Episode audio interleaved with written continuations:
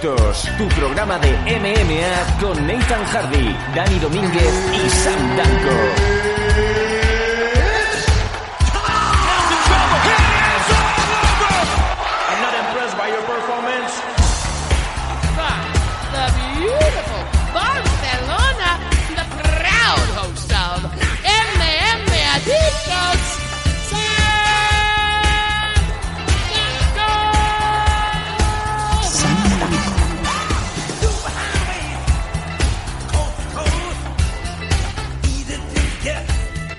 Hola, ¿qué tal? Bienvenidos a todos. Esto es MM Adictos en su edición número 192. Seguimos aproximándonos peligrosamente al 200 y ya estamos aquí una semana más. Sí, una semana en donde, bueno, pues las noticias no son las de otras semanas en donde había muchísima intensidad, pero sí que hemos tenido un UFC on Fox muy interesante que pasaremos a comentar en la segunda parte del programa, pero antes, como es eh, de recibo y de menester, damos bienvenida a nuestro Hardy favorito.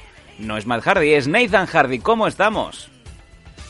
Muy buenas tardes, Sam. La verdad es que tú lo has dicho en la intro que has hecho, que hay pocas noticias. Ya la había este, este miércoles cuando hicimos el programa exclusivo para Patreon.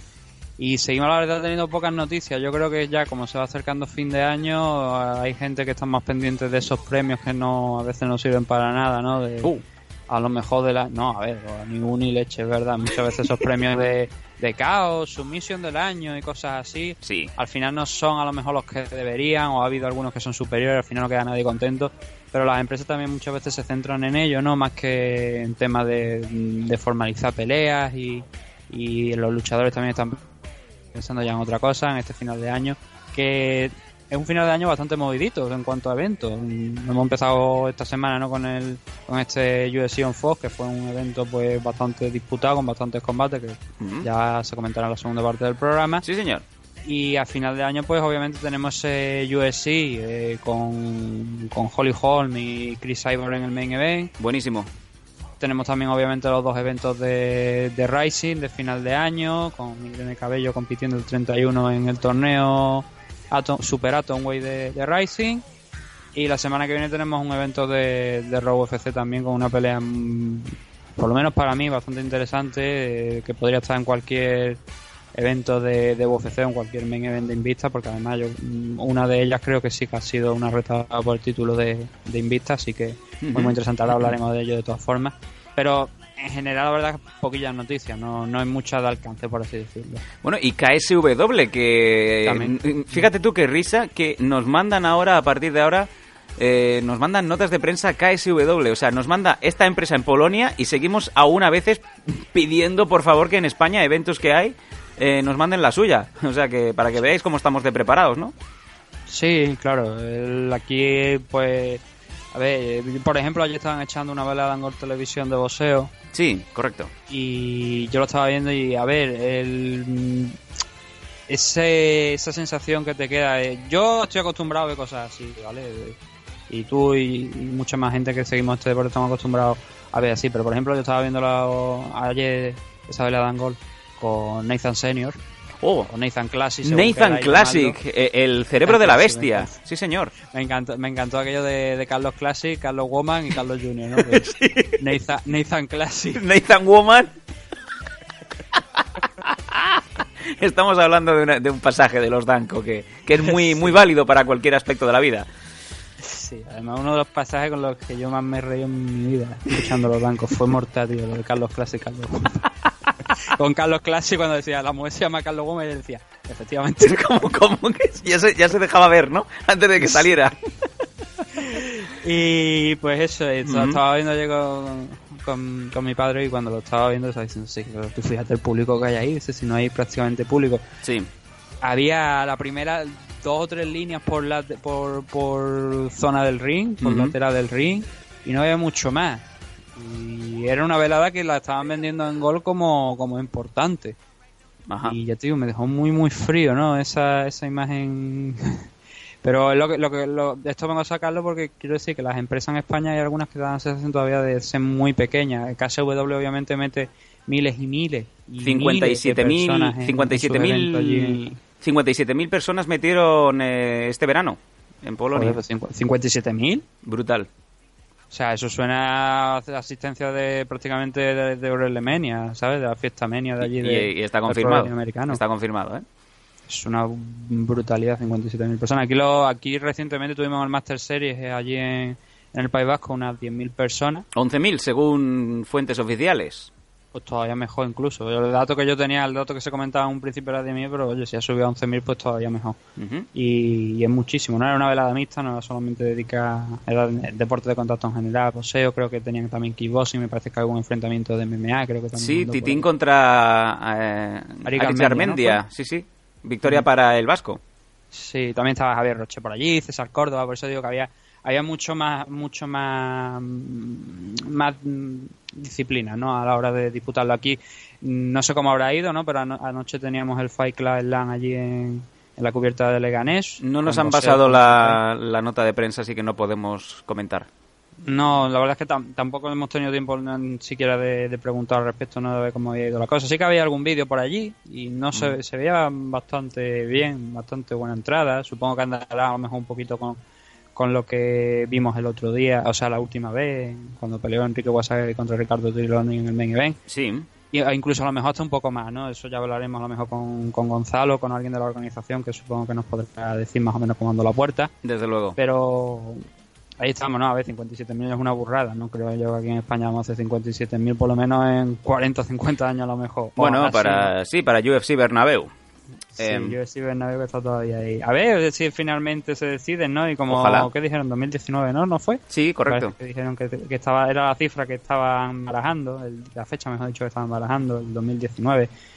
Pero es lo que hemos comentado durante tantos años aquí en Me ha dicho. Por ejemplo, a lo mejor hace 150 programas Hmm. puede ser que pu- publicaron nada, no sé, tendría que buscarlo, no la portada a ver. Pero Sí. creo que hablábamos ya de una posible llegada de UFC a España y tal y cual. Y, y fíjate, todavía estamos hablando ¿no? de, de eso. Se ha dicho muchas veces y no ha llegado. Mm. Así que mm, ahora es verdad que hay mucho más interés. Eh, el, mes- el año que viene, mm, si todo va bien, tendremos a Combate América en Barcelona, es un avance. Ahora comentaremos. Hemos tenido un evento de... Podríamos decir que Bellator no es realmente Bellator, es un Road to Bellator, no es directamente un evento organizado por la compañía, ¿no? Pero sí que tenía una cierta relación en las Islas Canarias. Y por supuesto tenemos los AFL aquí que están metiendo, el año pasado metió en Canarias, bueno, este año metió en, en Canarias unas 4.000 personas, ¿no? Correcto. Y espero que con las cosas que nos están diciendo el año que viene, pues vaya incluso hasta un poco más. Comentaré Así más adelante. está- Comentaré más adelante sobre esto. Estuve con Enrique Wasabi el otro día charlando, comiendo y dándole un diploma con un pene. Y hablamos de AFL. Ahora después os comentaré un, un par de cositas. ¿Eh? O sea que va a ser interesante. Em, Eso yo creo sí. que no hace falta ahora mismo a esta altura ni que meta la sintonía de la noticia, ¿eh? porque estamos ya directamente. No, vamos a, obviamente vamos a meter el separador de rigor en, en MM Adictos y nos ponemos con la primera de las noticias que ya la has comentado tú, así que nos vamos para allá.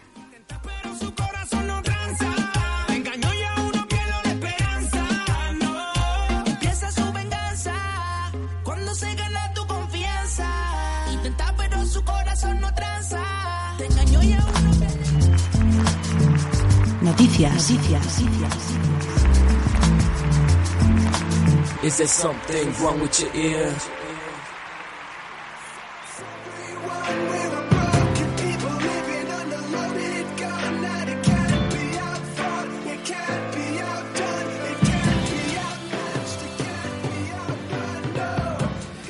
Bueno, ya ahora sí, estamos en el bloque de noticias y la primera de ellas, bueno, tú has soltado un nombre y ese nombre es muy acertado, es Combate Américas, en donde Nathan ya han empezado a salir cifras de espectadores y oye, tremendas las cifras que nos ha marcado la empresa de Campbell McLaren.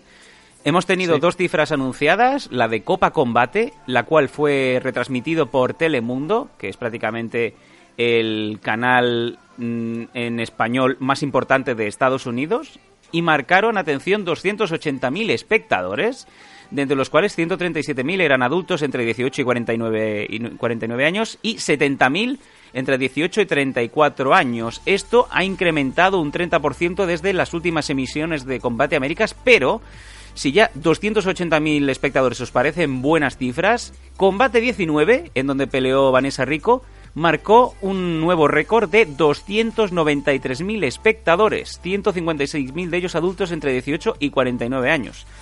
Eh, Nathan, están haciendo bien el trabajo, desde luego. Sí, eh, quizás a la gente que nos está escuchando a lo mejor no le parecen unas cifras demasiado altas, ¿no? Pero eh, sobre todo yo creo lo que más destacable de esto es la- el ascenso exponencial, ¿no? Que poco a poco van a más y sobre todo dos fechas importantes porque eran por lo que comentó el propio Cameron McLaren eran las dos primeras fechas, o sea, los dos primeros directos en Telemundo. Y batir el, como tú estabas comentando, el récord de, o sea, la media de audiencia entre 18 y 34 años, batirla en, el horario en el que pusieron el evento por un 30%, eh, creo que es algo muy, muy importante, no solamente para la empresa, sino también por lo- para la propia cadena, porque esto quiere decir que se están haciendo bien las cosas y que obviamente la cadena, si ve que le está dando audiencia, van a potenciar más el producto, ¿no? Y creo que eso es, como digo, es un buen dato. Eh, hay un también algo importante respecto a esto, que por lo que se comentaba era el show más visto de, de MMA en una, en, la- en una televisión latinoamericana dentro de Estados Unidos, me parece. Sí, correcto. Con lo cual es otro dato importante, ¿no? Que, que, que sea así. Eso quiere decir que UFC dentro del público latinoamericano pues también tiene competencia, ¿no?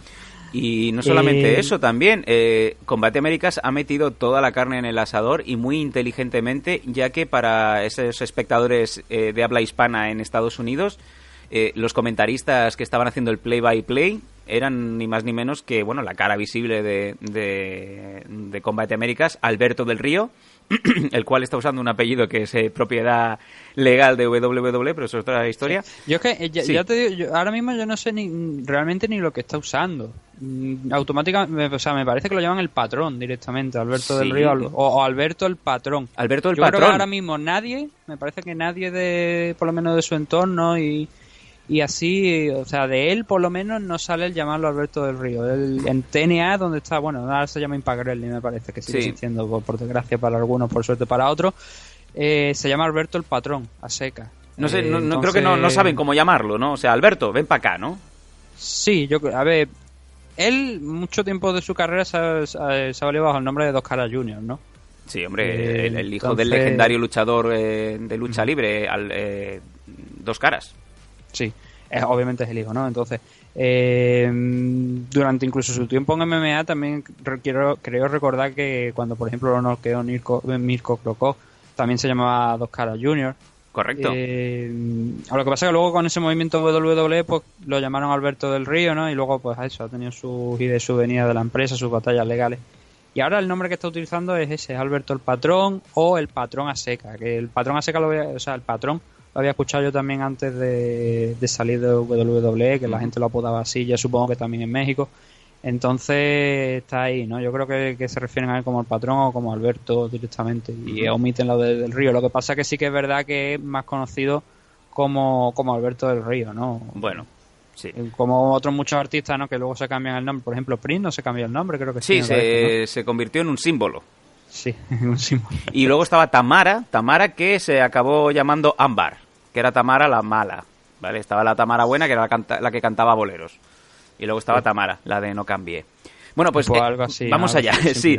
Eh, Alberto del Río compartiendo mesa de comentarista con la, digamos, la cara más importante en deportes en Telemundo, que es el hombre que retransmite habitualmente la NFL y las Olimpiadas, Edgar López. Así que digamos que le dieron un empaque muy profesional a la par que reconocible a, a Combate Américas. Así que yo creo que es un acierto, desde luego, poner una mesa de ese calibre, Nathan. No, yo, yo, lo yo estuve viendo el, el último, el de Combate 19, que se hizo, el que se hizo en Texas, allí en, en San Antonio. San Antonio, sí. Eh, yo lo estaba viendo y, y lo vi en directo, también por lo mejor quizás por la hora la que era. Y no me cosqué en ningún momento, no te lo digo en serio, no me di cuenta que Alberto estaba en la mesa de comentaristas hasta el día siguiente cuando volví a ver combate. Pues fíjate, eh, bueno, Se eh, me de pasó, hecho, pero- pero sí tengo eh, que decir una cosa, que los comentarios mm, a menos entretenidos y la verdad Alberto se movió muy bien en la mesa de comentarios y espero que le den la, más oportunidades de tenerlo ahí, no solamente obvia- obviamente siendo la cara de la empresa, pero que lo tengan en mesa de comentarios porque la verdad es que lo, lo hizo bastante bien, se pasó volando y sí que es verdad que a veces a lo mejor se implicaba demasiado, ¿no? Porque obviamente, eh, ya no lo comentaba Vanessa, ¿no? También, que se lleva muy bien con él. y habla habla demasi- a veces demasiada maravilla ¿no? de, de los luchadores que están dentro en vez de ser un poquito más imparcial ¿no? Pero eh, es un, es un buen un buen comentarista. Y la parte de que tenía la, la otra parte que tenía allí en Telemundo también lo hizo bastante bien así que fueron forman un equipo bastante bueno bastante interesante. Y lo que hay que esperar ahora es cuando es el próximo evento de Combate América, a ver si esto les sigue yendo bien, siguen manteniendo por lo menos la audiencia. Es importante que esto salga rentable, porque yo no sé si ahora mismo qué rentabilidad puede estar teniendo Combate América. Hay una cosa de ese evento del Combate 19 que sí que me llamó mucho la atención, que en comentarios estaba diciendo Alberto eh, que estaban esperando a ver si el año que viene podían irse a, a un pabellón que había más cerca, el, Sí. que no sé si es donde juega los, eh, los Rockets me parece o, o San Antonio creo que es donde juega donde juega Houston Eh, el Oracle claro, Arena. No, el Oracle ese es el que de- veíamos Sí, sí, sí, sí, no, perdona, sigue, sigue. el pabellón que veíamos que había estaba bien. O sea se veía buena asistencia pero tampoco se veía una asistencia necesaria. Eh, no se veía lleno como para pensar que un pabellón a lo mejor mm, cinco o seis veces más grande tirando por lo bajo que en el que estaban lo pueden llenar. Creo que ahí Alberto fue muy ambicioso demasiado tal vez pero vamos a ver qué es lo que pueden hacer en el futuro si responden. Yo creo que tienen que ir poquito a poco, no hay que cebarse demasiado.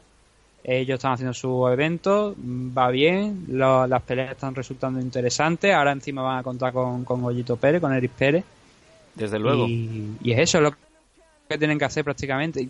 Quizás yo te lo, y te lo digo también, creo que mm, lo de traer, por ejemplo, un evento aquí a Barcelona, eh, lo veo también demasiado ambicioso. Yo creo que las cosas hay que hacerlas poco a poco. Y más sin Y sí saber, sin saber aún cuál va a ser el, el combate 20, porque de, del 1 de diciembre no creo que se queden con las manos en los bolsillos hasta marzo para, para el evento de, el supuesto evento de Barcelona. Me imagino que ese combate 20 debería de caer a finales de enero o a máximo durante febrero.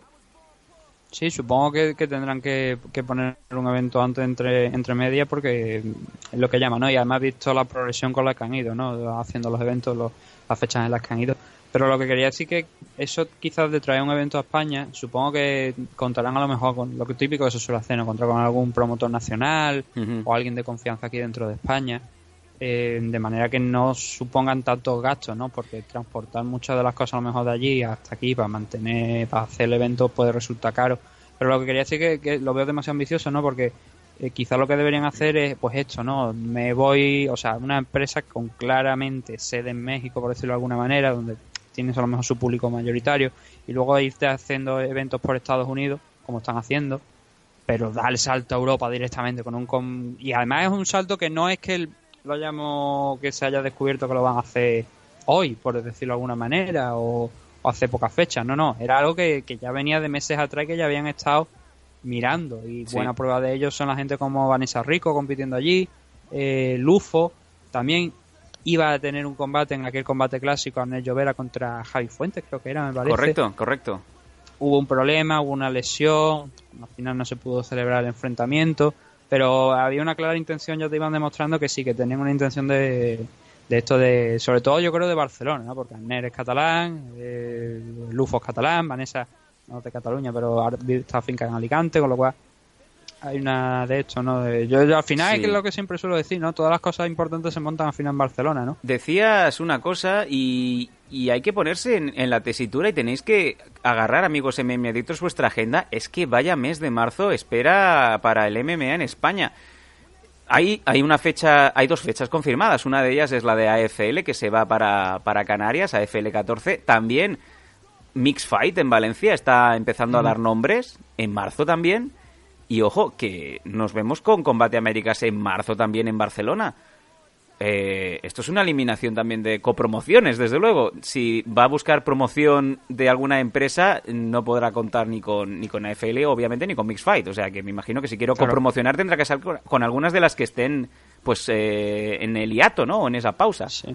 Sí, no, pero no solamente eso, sino también que no va a poder contar a lo mejor con muchos luchadores importantes de aquí de dentro de, de España, porque Mi Fight tiene su, su serie de luchadores, Ujú. AFL tiene quizá, digo quizá por no decir casi seguro, los mejores mm, luchadores de- de- del país, prácticamente muchos de los mejores, obviamente no, está, no están todos a lo mejor en AFL, está- tenemos gente como Enoch, tenemos gente como Daniel Vares, ¿no? También. Pero sí que, por ejemplo, Enrique, Enrique Marín está programado para SFL 14 allí en Canarias. Los Kevin, Kevin Delgado y Kevin Cordero también están programados. Tenemos a Paco Esteve, Joel Álvarez, Suárez. Juanma Suárez.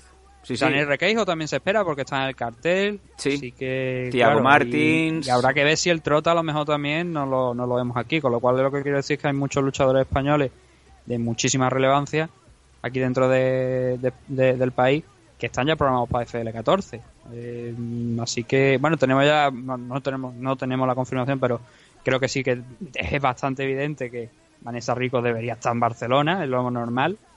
Lufo supongo que también estará y a partir de ahí, a lo mejor incluso nos vemos a Arner Llovera, porque si ya tenía un contacto con, con ellos, es probable que Arner esté también en esa Copa, eh, digo, en esa Copa Combate, no, en ese Combate América de Bar- Barcelona. Y oye, a ver si algún luchador más también por extensión, a lo mejor Ray Busader, por el tema de, de, de que, bueno, Arner también puede echar ahí un cable a lo mejor para tener a, a Ray en- allí en el Combate América. O y algún otro luchador, pues supongo que también caerá. Desde luego que sí. Madre mía, cómo, cómo se va a poner este mes de marzo. Va a arder eh, Sí. España y, madre mía, eh, amigos aficionados, si queréis verlo todo, ya podéis ir reservando con tiempo tres desplazamientos, porque yo no me perdía ninguno de los tres eventos, desde luego. Esto, esto es lo malo, ¿no? De hoy día. Y lo malo, y que podemos decir que en España, en ese mes de marzo, más bien de, de, de malo sería bueno, ¿no? Porque no hemos tenido cosas similares, ¿no? En, bastante tiempo, ¿no? O sea, que coincidan shows de, de muchísima importancia, como es el de Mi Fight y es el de, el de FL, con uno de Combate América, pues está muy bien. Pero digo lo, lo malo, ¿no? Porque, por ejemplo, hoy en día te ves las plataformas estas de, de, de, de vídeo, ¿no? Por ejemplo, tienes a Netflix o sin irnos más lejos, podemos hablar de, de MMA, ¿no? Que queremos suscribirnos a, a UFC Fight Pass, pues ya son seis, desde 6 euros si lo contratas también. No sé qué acuerdo tiene Gol Televisión, porque yo juraría que el Fight Pass es más caro, pero por lo visto a través de, de Gol Televisión está puesto desde 6 euros. Y a la vez te quieres su- suscribir a Netflix o a alguna otra plataforma, oye, al final acaba con pagando 30 o 40 euros todos los meses para ver cuatro cosas, ¿no? Eh, bueno, salvando las distancias, eh, esos cuatro, y pi- cuatro euros y pico también de- del Patreon de MM Adictos, para estar bien informaditos. Ah, eh, obviamente, Ah, eso también es importante, ¿no? Cuatro, son 5 dólares que al final son un poquillo menos, pero que ahí podéis tener pues los programas que vamos haciendo a las semanas, si Sí, todo señor. va bien, si no hay problemas ni sabotajes, ¿no? Pues, pues podemos hacerlo. Y también el especial de Pride, que ya lo digo, lo tenemos, ya hemos estado hablando justo antes de empezar a entrar a hacer el programa y tenemos ya fechas y ideas de cómo poder hacerlo, así que vamos a trabajar ya directamente en ello para poder daros lo que nosotros esperamos que os guste, ¿no? Porque siempre todo es mejorable, ¿no? Vamos a Regalito, gusta. regalito de Navidad, ¿no, Nathan? Sí, totalmente. Eh, De hecho, conforme se iban acercando las fechas, yo iba viendo y digo yo, pues mira, ya que estamos, digo, a lo mejor lo podíamos haber sacado esta última semana o la anterior, digo, pero mira, ya, ya que estamos en diciembre, digo, pues vamos a dejarlo para Navidad, ¿no? Que tengamos Claro que sí. también más tiempo de, de visionar, de ver, de contrastar información y, y sacar, pues, lo que esperamos que, como digo, que a los a los suscriptores de Patreon pues que les guste, que sea un programa que, que luego a lo mejor puedan coger ellos el evento de Pride y digan, ostras, pues mira, Sí, sí. esto de aquí lo comentaron en el programa, esto de más allá también. Bueno, pues... eh, Pero es complicado, yo creo sí. que quizás el programa es complicado, me parece a mí, de lo que vamos a hacer por el- hasta el momento, toda fecha. Ujú. Pero bueno, ahí estaremos y dando siempre lo mejor de nosotros, intentando daros aún más contenido eh, en Patreon, desde luego nuestros suscriptores, no solamente las noticias extra, es especial eh, también mirando un poco a Asia, que es especialidad de Nathan Hardy, las previas, los análisis que nos da siempre Dani Domínguez. Estamos intentando daros un poquito más de contenido y, oye, mm, pequeños regalos de eventos especiales que, que perduran en la historia, pues como fue ese primer Pride de 1997, pues será parte de, de ese premio, ¿no? Venga, nos vamos a ir a la siguiente noticia en MM Adictos.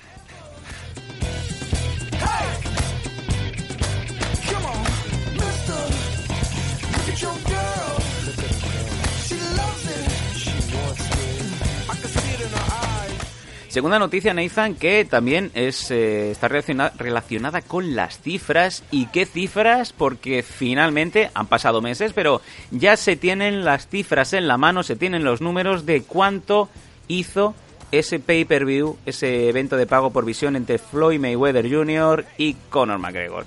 Y no ha decepcionado, porque ha sido, eh, ha, ha tenido, digamos, el honor de ser el segundo evento de pago por visión más comprado de la historia. Impresionante. Mm. Eh, si te parece, te digo las cifras. El Floyd Mayweather contra Conor McGregor marcó 4,3 millones de compras en eh, formato pay-per-view o formato digital, quedándose a apenas eh, tres cifras, porque el evento con más espectadores de la historia comprado de pago por visión fue otro evento de Floyd Mayweather, en este caso contra Manny Pacquiao, el otro boxeador, que marcó 4,6 millones de compras. ¿Qué me dices? ¿Cómo lo ves? Mm, Bueno, la expectativa que tenía es que fuera el evento más vendido de, de la historia. Y al final, pues bueno, no, no ha sido así.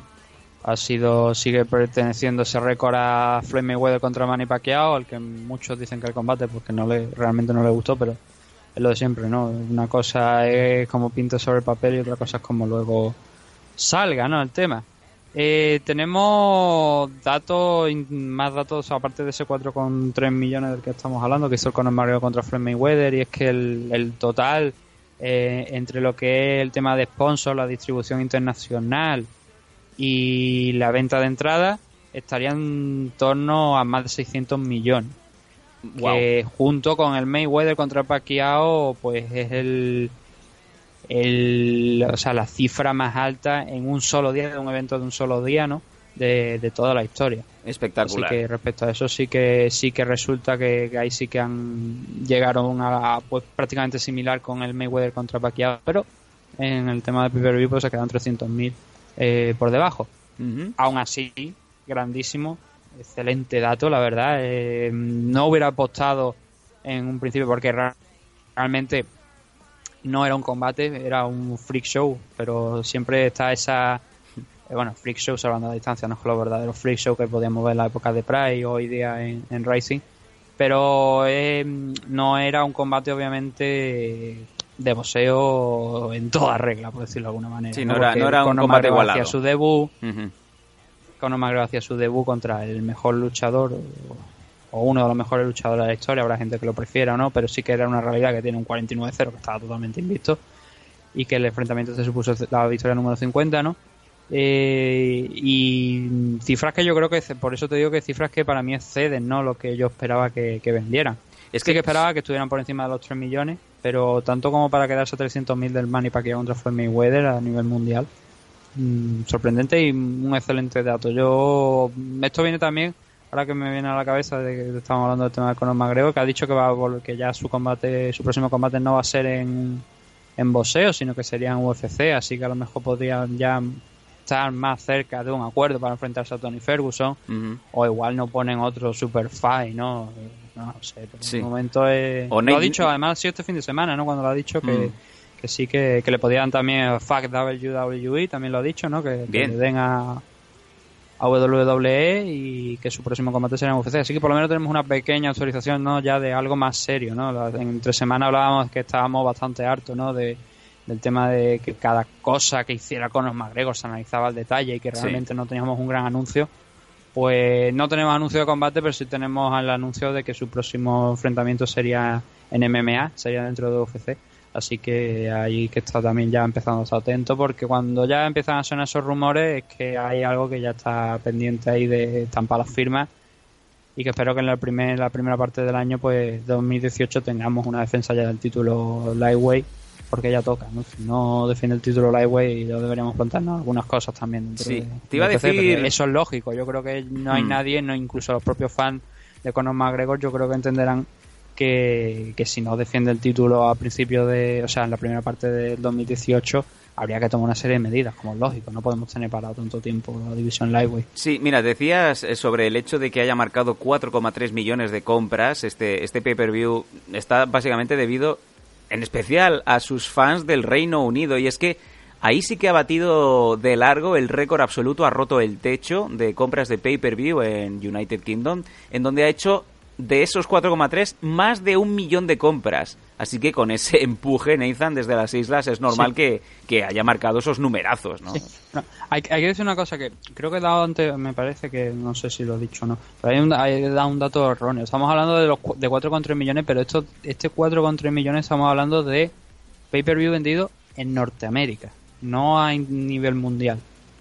Si nos metemos en temas de nivel mundial, a lo mejor podríamos estar hablando más. Estas ventas de pay-per-view, cuando decimos Norteamérica, incluye también Canadá, por supuesto, y son las ventas, las ventas de Showtime, de, o sea, de tanto de las plataformas digitales de Showtime como del propio pay-per-view y las de UFC TV, eh, tanto en Estados Unidos como digo como en, como en Canadá. Así que supongo que también habrá habido muchas más ventas de esos 4,3 aparte de ese 4,3 millones. Tenemos ese millón adicional de, de pay-per-view en el Reino Unido, con lo cual estaremos hablando de 5,3, pero claro, no tenemos los datos tampoco de Floyd Mayweather contra Manny Pacquiao a nivel global, así que lo que estamos hablando son cifras norteamericanas que son las que se han dado a conocer por parte de Showtime.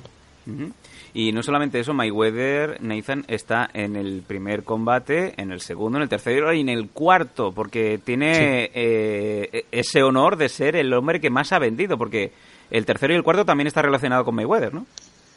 Sí, sí, sí, efectivamente. Floyd Mayweather contra Oscar de la Hoya, pero bastante lejos, ¿no? De, de ese Pacquiao y ese Conor McGregor con 2,48 millones. Y Floyd Mayweather contra Canelo con un 2,2, este más cerca del, del enfrentamiento contra Oscar de la Hoya. Pero por algo le dicen money, ¿no? A Floyd Mayweather. Siempre se ha dicho, o sea, se ha dicho que uno de los que más vende. También uno de los luchadores que más quema dinero, según se lo, es lo que se, se solía decir de él. Así que mm, aquí podemos ver que obviamente vende muchísimo pay-per-view dentro de Norteamérica y ya, como te digo, no quiero saber lo que vende por ahí fuera. El dato que sí que hemos dado, que el dato de tema de venta de entrada, de, sponsor y, el de 600 millones, ese también incluye la distribución internacional. O sea que ahí sí que podríamos, no tenemos la cifra de venta, pero sí podemos decir que internacionalmente, pues todo con todo el bloque habría hecho unos 600 millones. Y yo quiero decirte una cosa ya antes de cerrar la noticia. Eh, la gente ha visto Conor McGregor como la nueva gallina de los huevos de oro hasta el punto de que, primero, Manny Pacquiao, que ya lo comentamos en el programa de nuestros suscriptores especial, ya está abierto a volver a pelear, pero es que también ha salido de su madriguera, si podemos decirlo así, Oscar de la Hoya, otro que también lleva años y años retirado, otro que también quiere cubrirse de oro. Bueno, Ma- Manny no está retirado realmente. Manny ha, ha seguido compitiendo después del, del enfrentamiento con Floyd Mayweather. Creo que ha tenido un par de uno o un par de combates, ahora no sé exactamente cuánto ha tenido. Pero Oscar de la Hoya sí que debe- hace bastante tiempo que, que está retirado. Esto es un poco, No. cógeme el cubata que ahora voy yo, ¿no? Sí, yo creo que no debería, no debería ya Oscar de la Hoya volver a subirse. Mm, él, él era uno de los- es uno de los mejores luchadores que ha pasado por el mundo del boxeo en su categoría de peso y hay que conservar el hombre obviamente si te ponen la- yo es que es como se, decía mucha gente no cuando el enfrentamiento de Conor McGregor contra Mayweather Es que mira, pagan Oscar de la Hoya Conor sí, se retiró en 2008.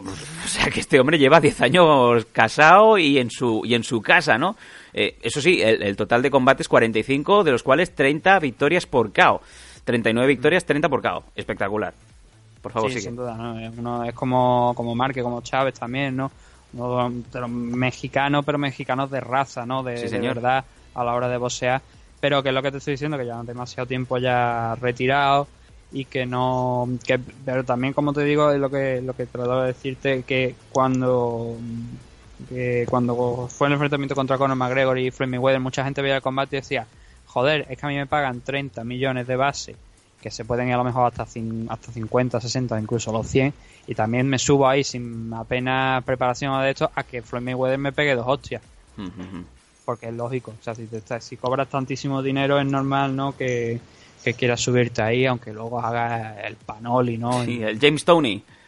sí, bueno, James Tony cuando entró en, el ring de UFC, ¿no? James Tony también era un buen boxeador. Y José claro, Canseco.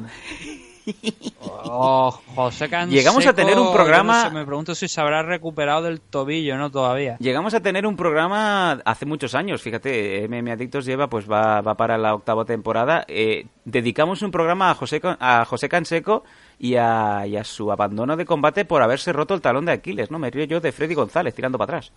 Sí, contra Honman Choi, ¿no? Que, que sigue también activo, Honman Choi, precisamente. Estaba por allí por, por Corea, obviamente por el coreano, ¿no? O sea, ese es otro como Don Hyun Kim, ¿no? Se dedica, pero lo de Don Hyun King es que de verdad que va a un extremo que la gente mm, creo que no es consciente que es que prácticamente de cada dos o tres eh, variety shows que hay en, en la televisión coreana, en dos sale. Sí, tremendo, tremendo. Es un poco Sí, el... No falla. ¿Cómo te diría? Es un poco el Hugo Silva, ¿no? De Corea del Sur. Sí, pero hubo, hubo, hay- uno, el de, el de, el de Akiyama, el de que se van con la familia de Akiyama. Uh, Eh, obviamente Akiyama y la mujer y, y la hija, que la hija es una estrella también de la no dando a lo mejor quizá una superestrella, ¿no? Pero sí que la, ha hecho también algunos shows. Y te estoy hablando de una cría, vaya, que es pequeñilla. Y, o sea, ese momento, no sé si te, pa- a ti te pasé las screens, ¿no? De ese momento donde se van a una zona, creo que están en Mongolia o por ahí, con una tribu de, de la zona, como, como- bueno, sí, una tribu esta de nómadas que están por allí, y te ve a los tres emerger por ahí sin camiseta, con los pantalones, y tú dices tú, ya. eh, aquí llama con el morenazo, y tú dices tú, años de televisión, y esto vende más que cualquier otro programa de calidad. Yo te tengo que decir una cosa ya para cerrar el tema de noticias. eh, en, en- en lo del tema de gente que empieza a hacer cosas que no le corresponde. Mm, voy a quitar la música. Mm, A ver, no es que... No, Voy a quitar No la música. no le- a esto es ver, serio, esto es serio. No, no, es, es muy serio y no quiero que me cortes con esto. Vamos allá. Vale, venga. Eh, mira, recientemente, eh, no, recientemente no, hace años que nos hemos reído siempre reiteradamente de Ariane y Celeste. Pausa dramática. Hace años ya que yo no nos reímos de Ariani, no, porque yo creo que pasó ya de moda. Eh, Ariane pasó de moda, pero ¿recuerdas que sacó un- una canción, sacó un single? Eh, Top of the No Wall, que incluso eh, Sí, hemos, hemos intentado durante el pasado pues hacer que hasta Uriol Gasset eh, vaya al, al octágono con el tema. Nathan, yo te tengo que decir una cosa, eh, Ariane y Celeste ha sacado un tema musical nuevo y lo está empujando No. mucho. Sí, y además, eh, si te metes en YouTube, o sea, recomiendo a todos que os metáis en YouTube, ha sacado un tema musical nuevo en donde el tema se llama Zoo. Y básicamente... Como has dicho. Zoo, Zoo, donde, donde ponen a los monos. Básicamente el, el videoclip es un hombre que aparece atado a unas cadenas como si fuera un mandingo, ¿vale?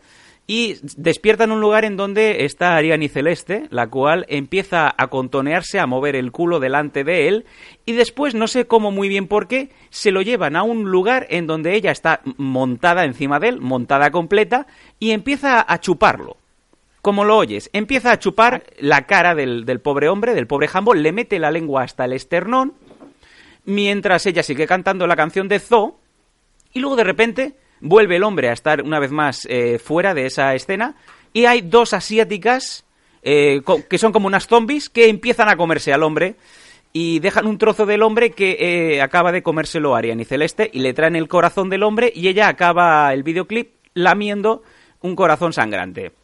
Yo no digo más y os voy a dejar unos segundos musicales de Zoo, el nuevo título de Ariane y Celeste.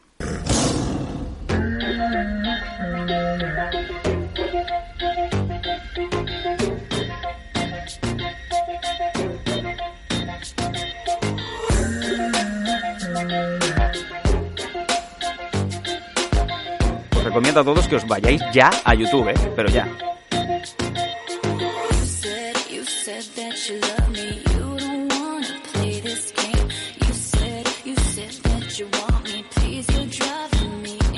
En lo que llevamos de videoclip, eh, Ariane ha enseñado la raya del tanga como cinco veces. Seguimos. Yo tengo que dar las gracias que se ve que el tema lo está pasando. Que no lo estoy escuchando, con lo cual me maravilloso, me alegro mucho porque es una tortura de menos que. que No, no, deja, deja, deja, deja. Que me ahorro por suerte. Nathan, deja, deja. ¿Qué cojones es esa mierda? ¿Quién coño dirigió ese, ese puñetero videoclip? Nathan va hablando por detrás.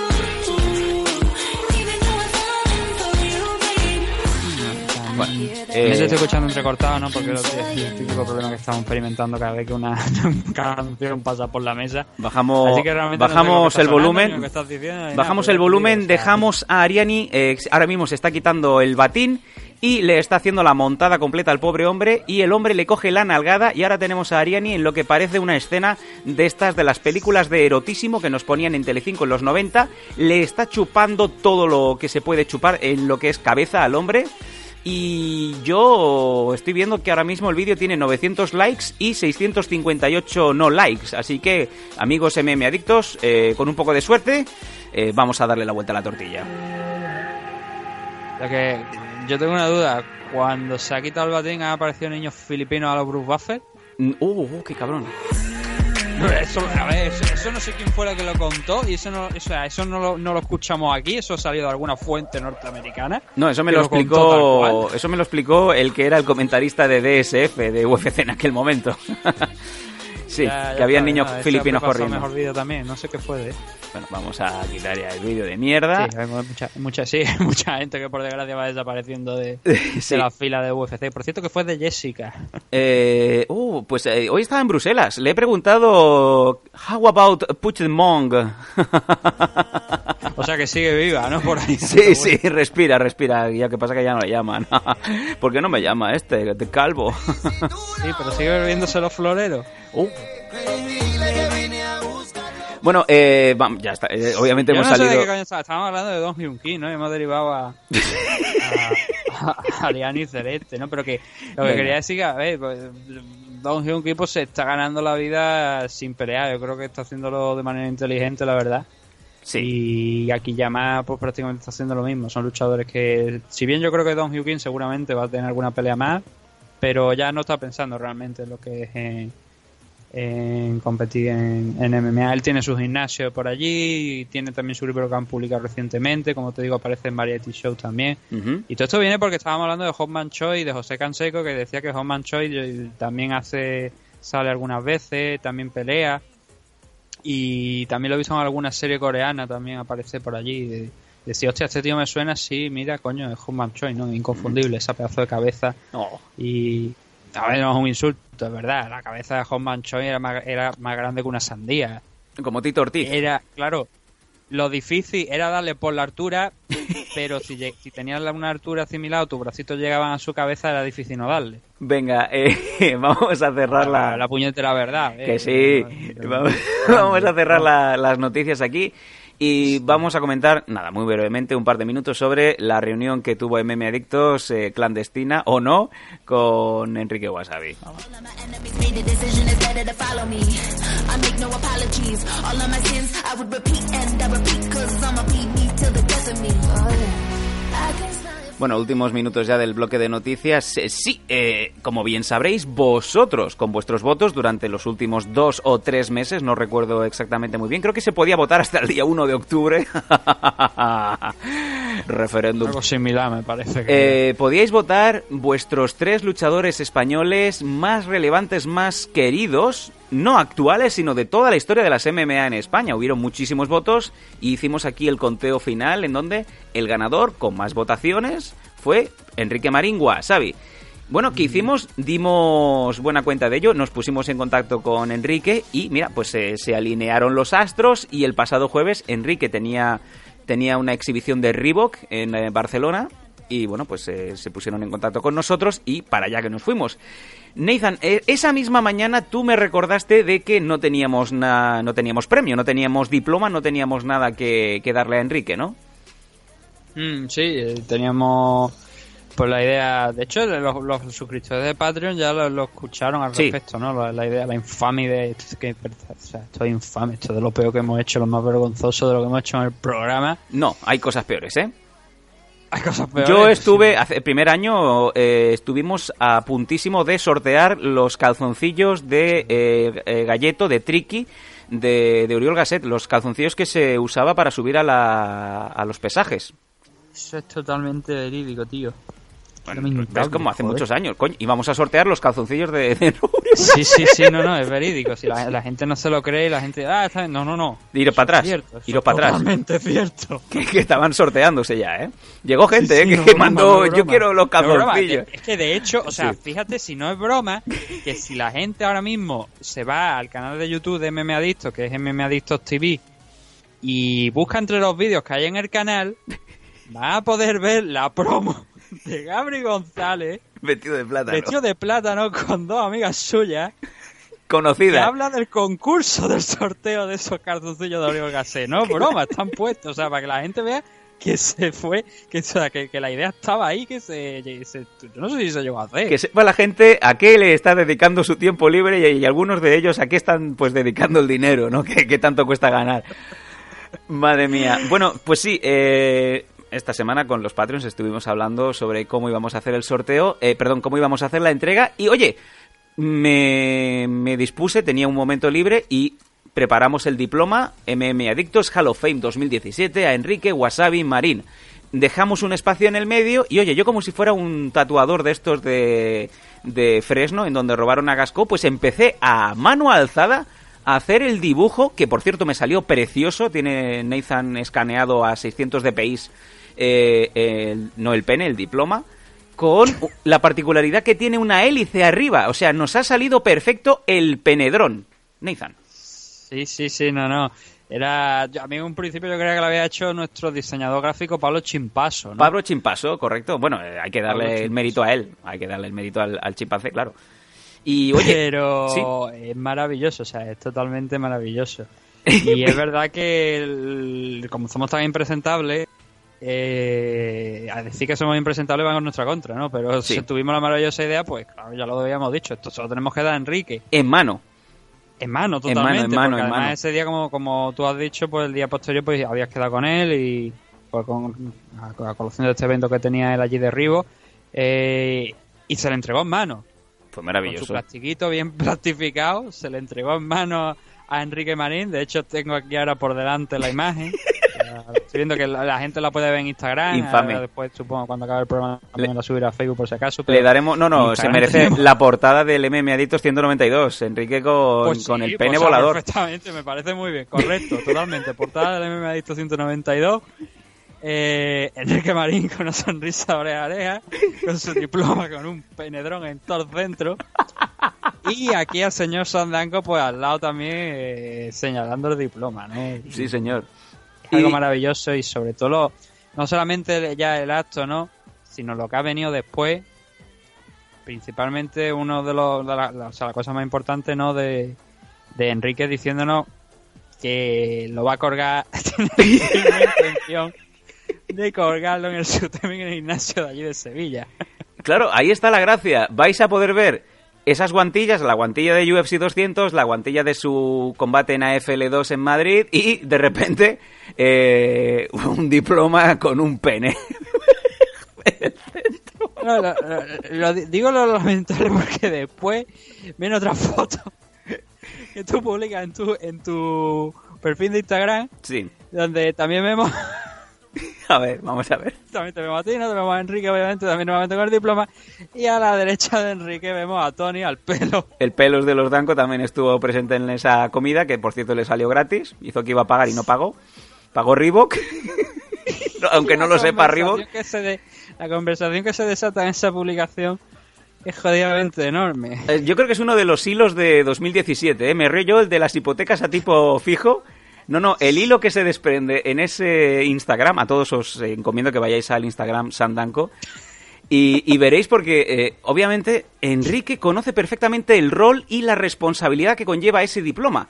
Como bien sabéis, nuestro objetivo eh, 100% verídico es poder, aparte de, de con nuestros suscriptores de Patreon, poder llegar a comprar un penedrón y poder, o sea, poner a Enrique de piloto del penedrón y lanzarlo en una rueda de prensa, a ser posible, eh, pues con algún promotor de confianza. Ya que estamos, pues mira, Fran Montiel, te ha tocado. Eh, va a estar Fran Montiel hablando de las maravillas de, de AFL y de repente, pues va a haber, va a haber un cipote que va hacia, hacia él, comandado por Enrique Wasabi Marín, con una gorrita que ponga algo como Make MMA Great Again, ¿no?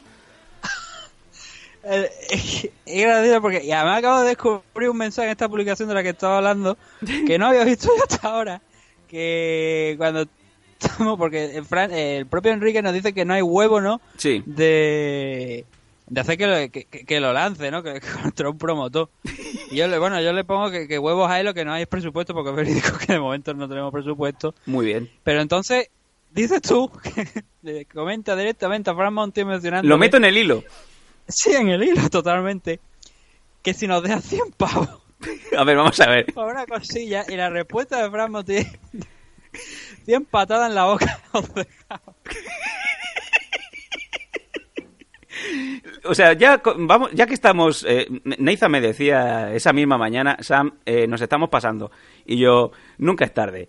Eh, cuando luego ves que Wasabi está peor que tú, dices, bueno, todo va bien. Le regalamos el diploma con el pene, le sugerimos la idea y le encanta Wasabi. Entonces, no es eso, no es que le encante, que te aprieta, ¿no? Para ver si llegamos a Canarias con el penedrón.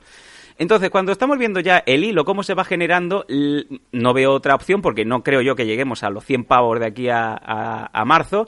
Le pido directamente a Fran Montiel si me deja 100 euros para una cosilla. En el mismo hilo del pene. A lo que Fran Montiel contesta, eh, 100 patadas en la boca es lo que os ibais a llevar. Pero obviamente Wasabi está totalmente pro pene. O sea, él quiere conducir, él quiere pilotar ese, ese pene dron y lanzarlo contra la cara del promotor de AFL. Y yo creo que la gente, es posible, Nathan, que la gente vaya a ir a la rueda de prensa más que a los pesajes, más que al evento, para ver si aparece Enrique Marín con un pene con hélice, eh, lanzándolo contra Fran Montiel. Con la rumorología, ¿no? Yo creo que, que, no sería extrañar, ¿no? Que, que la gente se lo pensara, ¿no? A ver si, a ver si, si Enrique Wasabi Marín va a lanzarle el penedrón de me adicto. Y ahí vamos a ir un, un, un paso más lejos, que era, ¿no? Que era ponerle la cara de, de Boss Shaw, ¿no? Pero va a costar mucho ese penedrón, ¿eh? Si le tenemos que además que hacer que el glande sea la cara de un luchador de MMA, vamos, Lo vamos. curioso, a ver, eh, es, gracioso porque es una historia que, hemos comentado ya aquí en los programas. Pero es que se está haciendo Pero realidad. No sé si la gente, si los oyentes lo recordarán o, lo- o- o los oyentes más recientes lo, lo han escuchado. Pero es que en Japón se comercializaba, y esto es verídico, un dildo con la cara de Up. Sí, sí, sí, sí. Yo, de hecho, eh, eh, este fin de semana ya me he puesto manos a la obra, le he dicho a mi mujer, oye, pues vamos a aprovechar que eres china, vete a buscar en las fábricas de allí, de, de Dongguan, de Guangzhou, de, de Hangzhou, y mira a ver si nos pueden hacer un, un molde, porque es que esto es... mira, ya lo voy a desvelar. El molde del pene va a ser el del pelos, ¿vale? Que, que calza muy bien. Entonces, vamos a mandar el molde por, por email. Pollón 22. Sí, sí, le banearon la cuenta. El Pelos, mi compañero Los Danco, tenía una cuenta de Instagram que se llamaba Pollón22. Y digamos que la cuenta estaba única y exclusivamente basada en él haciéndose fotos de su pene. Llegó un momento, obviamente, que le cancelaron la cuenta, pero la leyenda quedó. Entonces, queremos mandar ese, ese, ese scan, ese scan de alta resolución del pene a alguna de las fábricas de los compatriotas de mi mujer para ver si nos consiguen hacer el molde. Eh, obviamente le pondremos la hélice encima. Me imagino que habrá que coger una hélice un poco más grande, un motor más fuerte, porque si no el pene no levanta. Un motor 10 de 800 Sí, revoluciones. sí, el motor de una, de una Ford Transit. Y lanzarlo contra, contra Fran Montiel, a ver si llegamos. El que no- claro, o sea, si tú ahora mismo pierdes tu trabajo en AFL, no es culpa mía, ¿no? No, no, es posible que, que no me llamen más, pero bueno, las risas las, no, no me las van a quitar nadie. Ojalá, tío, o sea, uno de los vídeos más vistos de YouTube, ¿no? Promoción para AFL también gratuito. Joder, me voy a tener que llevar el, el del baile de las Valquirias también, la cancioncilla, para cuando yo vea a Enrique entrar. montaje, luego hay que hacerlo con la canción. Y la mala leche que tiene Frank, imagínate cuando vea que lo del pene se está haciendo realidad, ¿vale? Pero lo peor es que ya está sobre aviso, ¿no? Ya lo sabe, ya que lo sabe. Con mil ojos, ¿no? En la rueda de prensa. Se irá con un bate de béisbol, con un, con un palo untado en mierda, ya verás tú, me va, me va a estar persiguiendo. Ay, en fin, bueno, eh, sí. Deja... que me, me muero. Ay. Bueno, en en fin, que, que sí, que Enrique va a estar en, en AFL Canarias, que tiene muchísimas ganas. Y lo que sí que te quería comentar ya antes de cerrar el bloque de noticias, que nos hemos alargado muchísimo, es... Enrique ha tenido varias ofertas que coincidían, obviamente, coincidían en tiempo y en camp, o sea que es posible que, la oferta de, de AFL estuviera compartida junto con otras, pero Enrique me dijo muy explícitamente, mira Sam, lo que se monta en Canarias una vez al año es para mí lo mismo que tienen los de la WrestleMania con el tema del pressing catch. Es el evento más importante que se hace en España y es una tradición y esto no me lo quiero perder por nada del mundo. Creo que con esto queda patente que Enrique ahora mismo está peleando donde quiere. Sí, Enrique estu- sí, el año pasado sí estuvo, ¿no? Este año sí estuvo también en Canarias. Sí, estuvo en el, en el AFL 11 peleando Sí. contra Jason Cordero, ¿puede ser? Ahora no Ah, recuerdo. el rival ya no, ya no No recuerdo el nombre. Bueno, estuvo peleando y Creo que fue un un, brasileño. Era un brasileño, salió, salió victorioso, sí, sí, sí. O sea que, mm, de verdad, y os digo una vez más a todos los, los oyentes, eh, hacer las cábalas que podáis, hacer las combinaciones que podáis. Sé que Combate Américas va a estar muy bien, que también va a estar Mix Fight, pero si podéis combinarlo y podéis ir a, Canarias, vais a ver un evento muy bueno, muy espectacular y un ambiente realmente que no recuerdo, no recuerdo en España. Sí, hombre, el ambiente, el ambiente en Canarias siempre, siempre bueno. Fíjate tú, ayer veía yo en televisión una, un reportaje en Informe Semanal. eh, ¿Quién ve Informe Semanal en 2017, no? Pues, y más un sábado por la noche. Pues eh, estaban poniendo, esto no viene a cuento, ¿no? Pero decían de la- la- el, el estudio de índice de bienestar según la comunidad autónoma. Y coño, me sorprendió para empezar que las, o sea, las dos últimas comunidades que nos pueden pegar fuego, la verdad. Sí. Y creo que no estoy de acuerdo con el ranking. Eran Andalucía y Canarias con la misma puntuación, ¿no? Con un 17. Hombre, sabiendo que no habéis ganado el premio del pueblo más bonito, que es ese bluff que ha montado Ferrero Rocher, que le han dado a un premio de, de Cáceres, que dices, madre mía, Cáceres, con la ciudad más bonita, con todos los respetos, ¿eh? Eh, ¿Qué dices? No, el bueno, ayuntamiento... No era ni Cáceres, era un pueblo. El de- ayuntamiento se ha gastado 100.000 euros, no, ha puesto 100.000 bombillas en el pueblo. Digo, madre mía, pues ya veréis vosotros la derrama que os va a caer el año que viene. Ah, yo, hablando en claro, yo creo que yo creo que ese, ese premio, yo creo que estaba, Bueno. eso estaba súper amañado, que una estrategia promocional de Ferrero Rocher. Hombre, Y que a lo mejor el ayuntamiento pues también ha ofrecido su, sus euros extra, ¿no? Para decir, oye, pues también pues me si echo han- por la le promoción han que puesto- que puede llegar a generar, ¿no? Pero si es que le han puesto bombillas hasta a los marranos. A los marranos le Pero han puesto viene- bombillas. todo- o sea, todo lo que te estaba hablando del Sí. tema de lo de- del índice de bienestar es porque eh, que te pongan a Canarias junto con Andalucía de las más bajas, sobre todo el, el tema de Canarias, que dices tú, joder, si allí prácticamente no hay mal tiempo nunca No, y allí viven todos de puta madre. joder, fíjate. Por eso digo, a mí me extrañó mucho, digo yo, como, como, como hace Canarias de la más baja de, Andalucía, de, de España, que no salía ni Ceuta ni Melilla, yo ya me eché a temblar, digo yo, a ver si, va, si Ceuta y Melilla van a estar todavía más, más, más pavados, ¿no? En fin, bueno, para abajo Sí, están. no, fue Eh, muy extraño eso del índice de bienestar, ¿verdad? Que no, no lo llegué a entender, ¿no? Sobre todo cuando tenemos ahí a, a comunidades más pequeñas como Murcia, eh, como La Rioja por encima, ¿no? Que dices tú, joder, pues sí que son...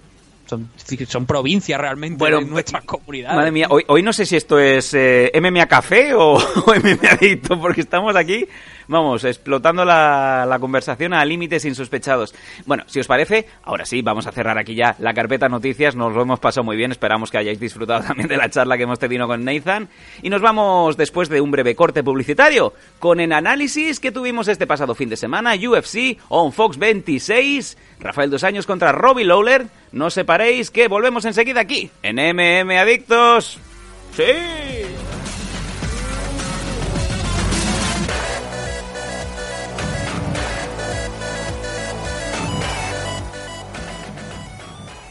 Si eres tanquista, lo vas a soñar. En realidad yo estoy haciendo un estilo que a veces se derrama. He tenido que sacar un disco para que los Danco me inviten al programa. Que rapé sobre autobús, no voy a tener envidia. A mí me gustan los autobuses, pero a él le encantan las líneas. Yo en realidad soy una unidad química, me llaman arcano Y a ti te desechan igual que desechan el metano. Losdanco.com con el pelos de Ripollet y San Danco. El del tranco. La gente quiere mucho la independencia. Yo me quedo con Arcano presentando bioluminiscencia. ¡Yeah! Un aplauso para el pelos de Ripollet. Ahí está.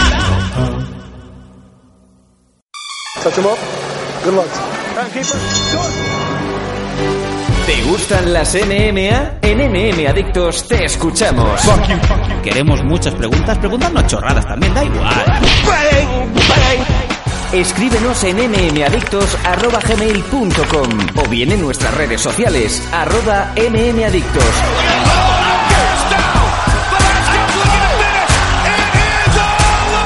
MM Adictos, tu pregunta y nosotros sacaremos el Conor McGregor que llevas dentro. ¡Te esperamos!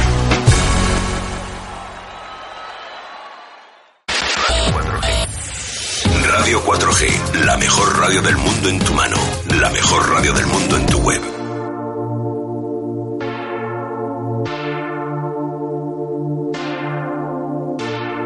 Hola, soy Paulina Firefox Granados. Saludos a MM Adictos.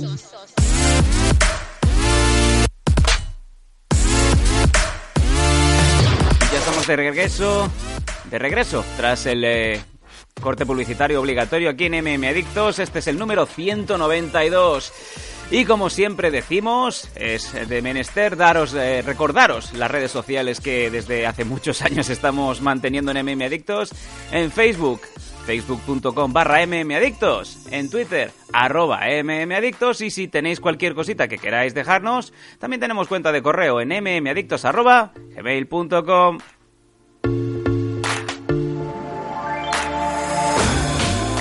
También os recordamos que desde hace más de un mes tenemos disponible y online eh, a tiempo real el Patreon de MM Adictos, en donde, pues como ya sabéis, por una módica cantidad, menos de 5 euros al mes, podéis tener un montón de contenidos extra, no solamente el programa gratuito de la semana que se suele emitir el eh, domingo, también los especiales que se van eh, sucediendo durante la semana con los análisis especiales a cargo de Dani Domínguez, últimas noticias de aquí y de Asia a, nombre de Nathan Hardy y bueno, pues cualquier otra cosa que haya lo tenéis aquí en el Patreon de MM Adictos.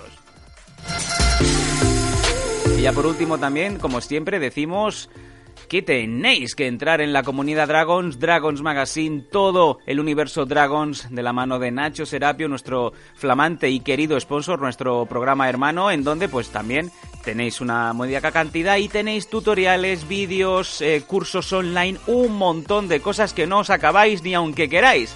Ya lo sabéis, Dragons Magazine, amén de comunidad Dragons.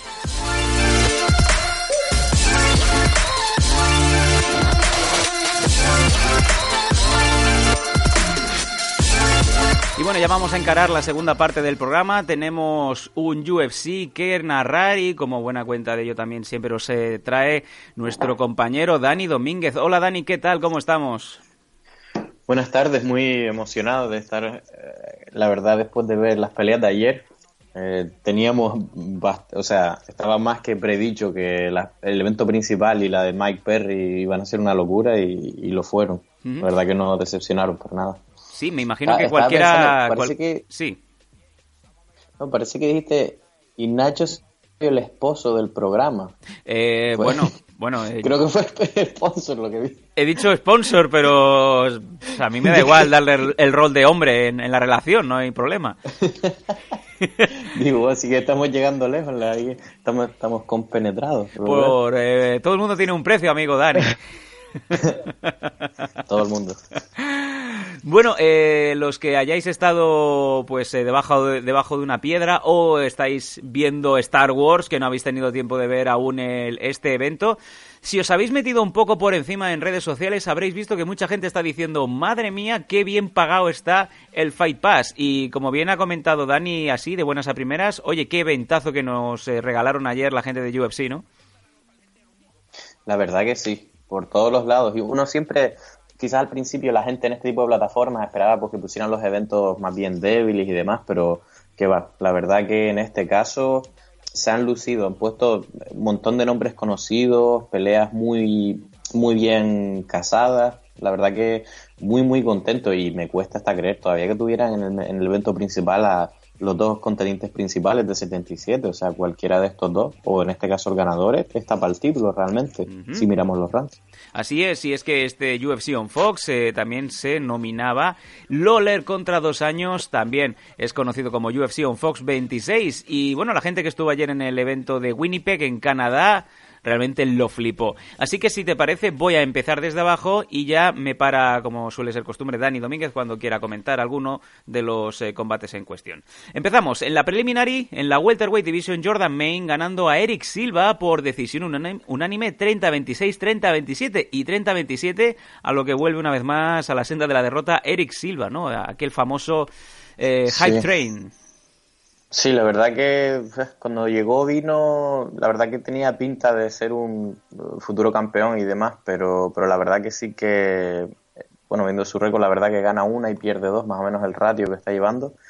Es una lástima, la verdad, porque tenía todo al principio, pero bueno, creo que lo estuve conecta- conect- eh, comentando con Nathan. eh, es uno de estos luchadores de Brasil que cuando entró usada mm, parece que empezó ahí un poquito de cuesta abajo, ¿no? y allá por 2015 y no sé si tendrá que ver una cosa con otra, pero desde luego, por lo menos si bien perdió esta pelea contra un Jordan Main duro, me parece que lo veo como mejor físicamente, más, más recuperado al menos, me da esa impresión. Y un Jordan Main que venía de tres derrotas consecutivas, a lo que esto era pues prácticamente un hit and go. Era o ganas a Silva o te vas a la calle. Y fíjate por dónde, pues Jordan Main, no sé si en este punto o no, fue el que dio la sorpresa de la noche, porque ambos venían de derrotas, pero aún así Jordan Main venía con mucho más que perder. Sí, encima Jordan también eh, Jordan, yo no sé si empezó a pelear con 12 años o qué, pero es una, una cosa de loco. No sé si era 14 o 15, en plan que su padre es su entrenador y le tenía que firmar para pelear. Y al final del día no es ni la edad, porque tiene 28 años, que no tiene ni sino los kilómetros, ¿no? Se ve que es un tío que ha tenido una carrera en extensión muy, muy larga, ¿no? El desgaste que ha hecho. Y, y, como prueba de ello, pues vemos que en 2015 una pelea, 2016 una pelea. Eh, de hecho, me parece que hubo un lapso en el que estuvo oficialmente retirado, 2017.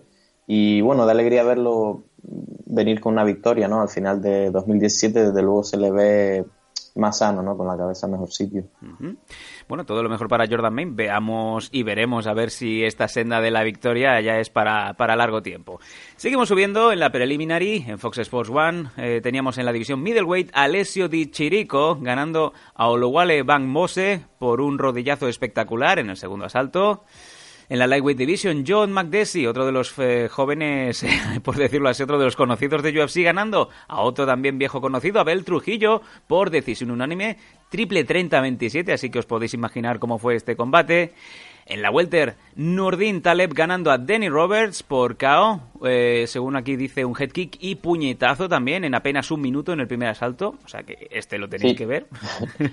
Este, no, no, este estuvo muy bien. Yo vi la, la finalización, la secuencia. La verdad que hay poco que, que cubrir ahí, salvo que Danny Robert, pues básicamente se llevó un golpe súper fuerte.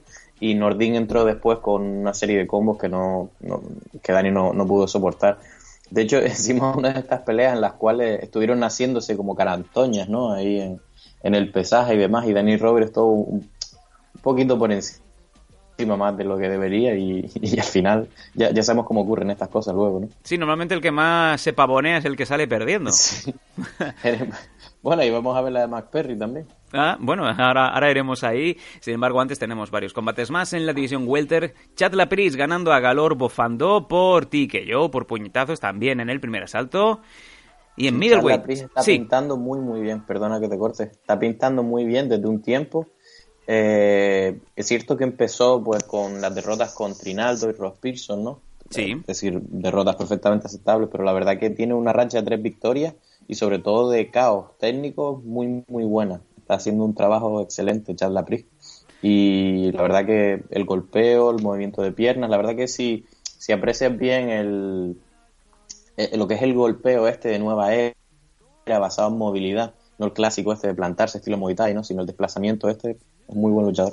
Y bueno, tres victorias consecutivas para la Pris, el cual pues eh, se está pegando con, con su división sin ningún tipo de, de miedo. Como ya ha dicho Dani, se ha pegado con Trinaldo y con Rose Pearson, entre otros. Así que bueno, de momento tres victorias consecutivas y me imagino que seguiremos viendo más eh, pronto que tarde una vez más a Chad Lapris. Seguimos subiendo. Middleweight Division, Julián Márquez ganando a Darren Stewart por Guillotine Choke en la, segundo, en la segunda ronda, en el segundo asalto. Y en el último combate de la preliminary, en Light Heavyweight, Jan Wachowicz, el eh, polaco ganando a Jared Cannonier por decisión unánime, un triple, tren- eh, un triple 29-28.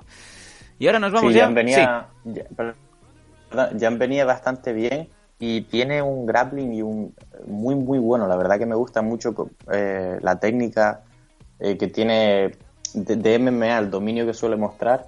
Eh, una lástima que perdiera esas dos peleas contra, contra Patrick y Gustafsson, porque la verdad que pintaba bastante bien.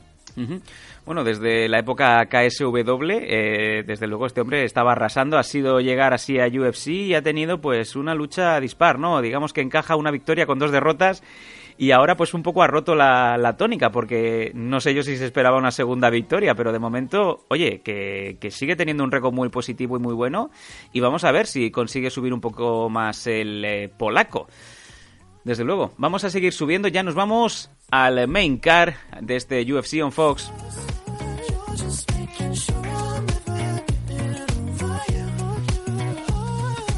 Y vaya primer combate que nos han puesto, amigo Dani. Light Heavyweight Division, Glover Teixeira, otrora uno de los más temidos, eh, Light Heavyweights de, de UFC, ganando a Misha Sirkunov por puñetazos en el primer asalto. Parece que Glover vuelve a tener otra vez el nickname del el temible, ¿no? Sí, yo no sé, no sé si tuviste la oportunidad de esta pelea en concreto, pero fue una pelea rara en cuanto a que el primero de entrada estado- estuvieron arriba intercambiando, con lo cual eh, me sorprendí bastante porque ah, yo pensaba que Glover era- iba a tener la ventaja arriba en el golpeo, pero al contrario, Misha se le veía que es más conocido por su grappling, súper afilado, estaba conectando más con los puñetazos, estaba buscando hasta el punto que Glover Teixeira, que se ve muy pocas peleas, decidió llevar la pelea al suelo, donde ganó con demasiada facilidad. Fue, Bueno, eh, fue una secuencia un poco rara. O sea, eh, yo no sé, o sea, no, sé cómo describirlo, pero básicamente lo tira al suelo, el otro rueda, se queda a cuatro patas inmóvil, Sí. eh, le toma la espalda, lo levanta sin oposición, le mete los dos ganchos, tiene el brazo entero bajo la quijada, Misha no hace nada, eh, se deja voltear, se deja... no, una cosa súper... Yo no sé si en el transcurso de eso se hizo daño o estaba como descolocado, pero Misha es muy bueno en el suelo y no estoy diciendo que Glover no lo sé, pero Mm. una pelea rara, ¿eh? Si, si yo no si yo no supiera que UFC es una promoción legítima o lo que sea, yo estuviera en otro sitio y diría, me da que esa pelea está amañada o algo. Wow. Eh, bueno, bien has comentado lo de Misha. De hecho, en su tarjeta tiene muchísimas victorias por submission. Y yo creo que esta última derrota previa que tuvo contra Volcano Esdemir, el que ahora se enfrentará próximamente a, a Daniel Cormier, a lo mejor le ha hecho más mella de lo que pensábamos, Dani. Y por eso subió una vez más a- al octógono, pues prácticamente sin corazón o con la cabeza en otro sitio. Si no, no se explica. Es que es posible, pero es que es raro, de verdad que si lo ves y, y lo, o sea, la secuencia es, lo hace el otro como despacito, parecía que estaba más que peleando, enseñando una técnica en el gimnasio. Que Yo cuando lo vi lo, lo tuve que ver de nuevo, digo, coño, qué cosa más rara. Y, y no lo sé, la verdad que esto no aún súper sorprendido y, y bueno, justo lo que tú dijiste, estamos hablando de un tío Sí, sí. muy, muy bueno en el suelo. Y la verdad que, no sé, Esperamos. la verdad que eso me dejó un poco trastocado el, para el resto del, UFC. Bueno, esperamos una excusa en forma de, pues oye, que subí deshidratado o tuve un mal campo, o no sé. Bueno, de hecho, el otro día Joana Jechetrick echó a su nutricionista. Esa que, si seguís a Joana en, en Instagram, os hartaréis de ver eh, esas imágenes de ella con una botella grande de agua en donde pues eh, su nutricionista le escribía en, en negro pues eh, eres la mejor al día siguiente le ponía sin sudor no hay no hay recompensa bla bla bla pues oye pues ya no creo que no le van a escribir nadie más en, en la botella no No creo. no sé Le, sa- le salió bastante caro la broma. Joder, vaya, pues eh, no sé cuánto le estaría pagando al mes, pero desde luego las botellas de agua en el supermercado de aquí abajo están a 20 céntimos. Pues yo me imagino que, bueno, al final te sale más a cuenta pues escribírtelo tú, ¿no? En fin. Una cosa con sí. Johanna que no sé si tú lo has percibido y, y es, es una campeona de, de mujeres. No sé si llegó a igualar al récord de ronda, pero vamos, de lo más dominante que ha habido mujeres también. Pero hay una cosa, y, y esto no sé muy a menudo porque obviamente no, no ha tenido muchas derrotas. Me da la impresión cuando pierde como que busca excusas en otras cosas o en otras personas. No estábamos acostumbrados a ver una derrota de Joana, así que me llamó mucho la atención que echara absolutamente todas las culpas a los nutricionistas y no a, a su actuación dentro de la jaula, que es lo primero que tiene que premiar, vamos. Es que exacto, es que eh, hasta otra, mira, obviamente te va a afectar hasta cierto punto, desde luego, pero eh, Johanna fue vencida técnicamente y tácticamente. No no es que digas que fueron cinco asaltos, no pudo soportar el cardio, mamá, la, no- la noquearon en el culo, o sea, la sentaron en el culo de un gancho de izquierdo, o sea, yo Sí, sí. yo no sé cuánto comer cuánta lechuga y batidos de smoothie te hubieran protegido de ese gancho, pero yo creo que le venció bastante claramente, técnica y tácticamente, ¿no? Sí, sí, bueno, es curioso Y- el, el paralelismo, Dani, entre, entre las derrotas, la primera derrota de Ronda a manos de Holly Holm y esta derrota de, de Joanna con, con Rose, ¿no? Es un poco esas cueradas que, que, como bien dices tú, a veces mm, buscan una excusa donde no la hay, porque parece bastante obvio que el problema fue que no prepararon suficientemente su combate contra el rival, o quizás se, se confiaron en demasía. Sí, es, muy posible, pero desde luego me asusta un poco eso, el paralelismo toca de establecer y de estos luchadores que es como es difícil, de- o sea, es duro decir esto, ¿no? Pero como que únicamente van a tener buena carrera, les va a ir bien Mm. eh, su primera carrera, es decir, ellos mientras se sienten invulnerables, la gente que pasa de no sé cuántas peleas, que sienten que no pueden perder y eso les ayuda. Sí, Es desde decir, luego. Está claro que eso está, pero hay, pero muchos de ellos no consiguen por ver, es como que se rompe algo por dentro, digamos, eh, pues no sé, Ronda, eh, ahora mismo vamos a ver cómo Joana lo hace, eh, eh, no sé quién más me venía a mente el otro día, José Aldo también, José Aldo también. que Sí, sí. parece no es el mismo. ¿Sabes lo que te quiero decir? Sí, ver cuando, pierden cuando pierden su combate es como que dejan de pensar que son eh, invulnerables, ¿no? Que son indestructibles. Sí, exacto. Como que era realmente lo que les hacía eh, pues hacer bien, ¿no? Porque no habían tenido que lidiar con adversidad al principio de la carrera. Ujú. Bueno, vamos a seguir subiendo en este main car, en donde tenemos uno de los combates que pues a Dani le ha puesto, vamos, el, pito caballero, vamos a decirlo así. En la división welterweight, Santiago Poncinibio ganando a Mike Perry por decisión unánime. Un triple 29-28 que nos ha dado el argentino esta semana porque esta pelea había muchas ganas de verla. Sobre todo ya viendo las palabrerías que tuvieron y sobre todo esos pesajes, ¿no? Sí, y yo esta pelea me sorprendió muchísimo porque Mike Perry es bastante mejor striker de lo que yo anticipaba. Santiago Poncinibio es muy, muy buen striker, es muy técnico, es muy disciplinado. Eh, a pesar de que aquí eh, tuvo un par de ataques de giro y alguna cosita un poquito menos ortodoxa, es súper ortodoxa, pero lo que hace lo hace muy, muy bien. Y, y yo pensé que, bueno, eh, entre dos strikers está claro que Mike Perry entra sin miedo, él piensa que no puede perder y que, ¿sabes? Va con el, con el eso de, de no tener miedo, pega duro, tiene una barba que los flipas encajando golpes, como vimos en esta pelea. Sí. Pero pensé que el, gol- que el striker más técnico en este caso se iba a imponer, de hecho era un poquito un favorito en esta pelea, pero la verdad que cuál fue mi sorpresa de- desde el primer asalto, que es, yo personalmente la verdad que se lo hubiera dado a Mike Perry, ¿no? No le hubiera dado 2 a 1 en este caso. Eh, la verdad es que Mike es legítimo, ¿eh? Esta era una, eh, en términos de estilo, era una mala pelea para él en realidad. Sí. Y, y aún en derrota, la verdad que me sorprendió el, el corazón que tiene Mike Perry, eh, cómo estuvo ahí, porque mira que llevó un montón de años en la pierna y llegó a herir a Santiago en el primer asalto, de hecho. Y en el segundo me parece que fue Santiago quien le hizo el knockdown, que probablemente fue lo que le ganó más puntos de la pelea. Y, y la verdad, ¿sabes cuando dice, bueno, eh, su- soy tan buen striker que cuando peleo con otros strikers ellos se convierten en luchadores? Sí, son Uf, ellos los que tienen que lo- revertirse, ¿no? Sí, aquí los dos se convirtieron en luchadores. Si te fijas, la cantidad de daño que estaban recibiendo era de loco. La verdad, o sea, yo notaba el impacto digo, bueno, no se están cayendo, pero se están pegando un- una curada. En plan que, eh, que los dos a ciertos momentos de la pelea eran plan, pues que le den, voy a tratar de tirarlo al suelo. Sí, sí, ¿no? A rodabrazo. llevándose, la. Sí, sí, sí, la verdad, fue súper violenta, la pelea me gustó un montón Mm. y, y no me importó siquiera que no acabaran cao, la verdad.